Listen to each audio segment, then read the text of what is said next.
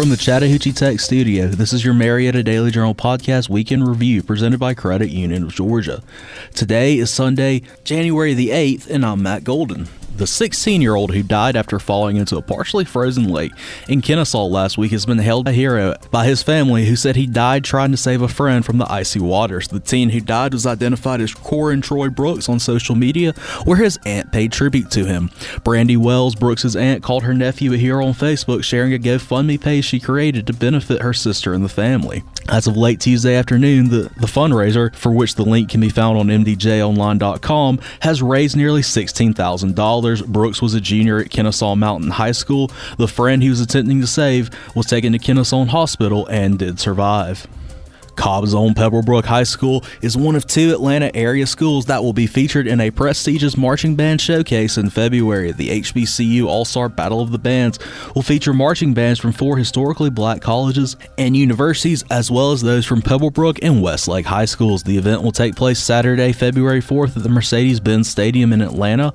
Pebblebrook Band's participation in the event will come just over a month after the Mighty Marching Machine traveled to New Orleans to perform in the Allstate Sugar Bowl. The HBCU Battle of the Bands, which has partnered with Allstate for the event, will host a college fair at the College Football Hall of Fame in Atlanta before the showcase. 45 different HBCUs from around the country will waive student application fees, accept applications on site, and even offer scholarship opportunities. The college fair will take place from 10 a.m. to 2 p.m. before the Battle of the Bands on February 4th. We'll be right back with this Marietta Daily Journal podcast weekend review after a word from our sponsors. You deserve better than your bank. Better service, better rates, better solutions. If you live or work in Cobb County, now is the perfect time to make the switch to Credit Union of Georgia, the better way to bank. Since 1960, Credit Union of Georgia has been providing Northwest Georgia with financial solutions that make sense for your home, business, and family. As a homegrown, not for profit cooperative, our members are our mission.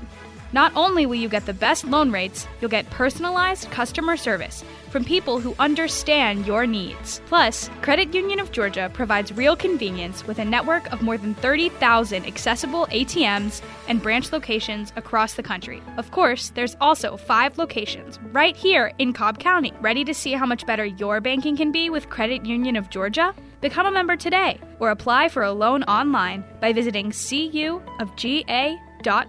Credit Union of Georgia, the better way to bank. Engineered Solutions of Georgia. We guarantee a stable, dry foundation. With over 30 years of experience and a lifetime of support, residential and commercial. Hey, we do it all. For basement waterproofing and repairs to your foundation.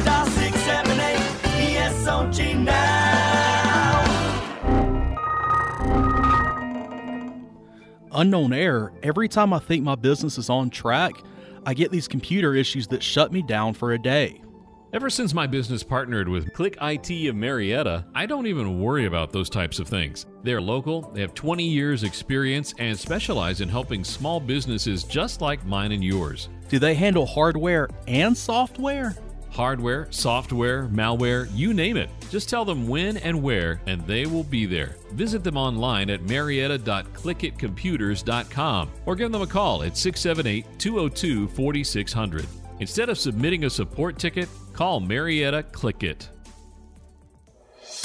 Cobb County is continuing to experience medium levels of COVID 19 transmission, according to the Centers for Disease Control and Prevention, as a new Omicron subvariant spread across Georgia and the U.S. The CDC's classification of COVID 19 community level is based on the number of cares and hospitalizations in the county and indicates the strain on a community's healthcare system as opposed to measuring the presence and spread of the virus in the area. The new subvariant, XBB.1.5, has accounted for 17.3% of the new cases in the region, comprised of Georgia, Alabama, Florida, Kentucky, Mississippi, North Carolina, South Carolina, and Tennessee in the week ending in January 7th, according to the CDC.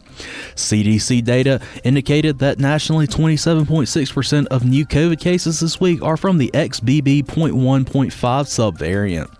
Since December 28th, five people have died of COVID 19 in Cobb, according to the Georgia Department of Health. Thanks again for listening to this week's Marietta Daily Journal Podcast Week in Review. This podcast is a production of BG Ad Group. You can add us to your Alexa Flash Briefing or your Google Home Briefing, and be sure to like, follow, and subscribe wherever you get your podcasts.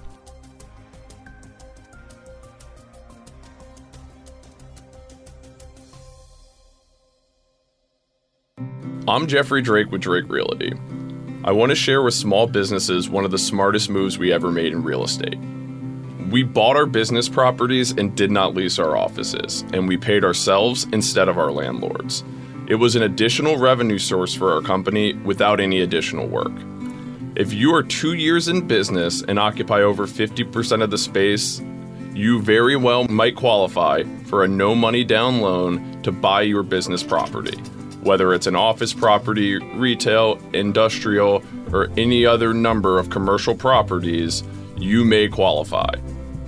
Owning your business property could eliminate or reduce the check you send to the IRS. Owning your place of work will also enable you to use additional equity to borrow or save. Please call me at 678 708 6885 or visit drakerealty.com and see if we can help you build equity and wealth in your business.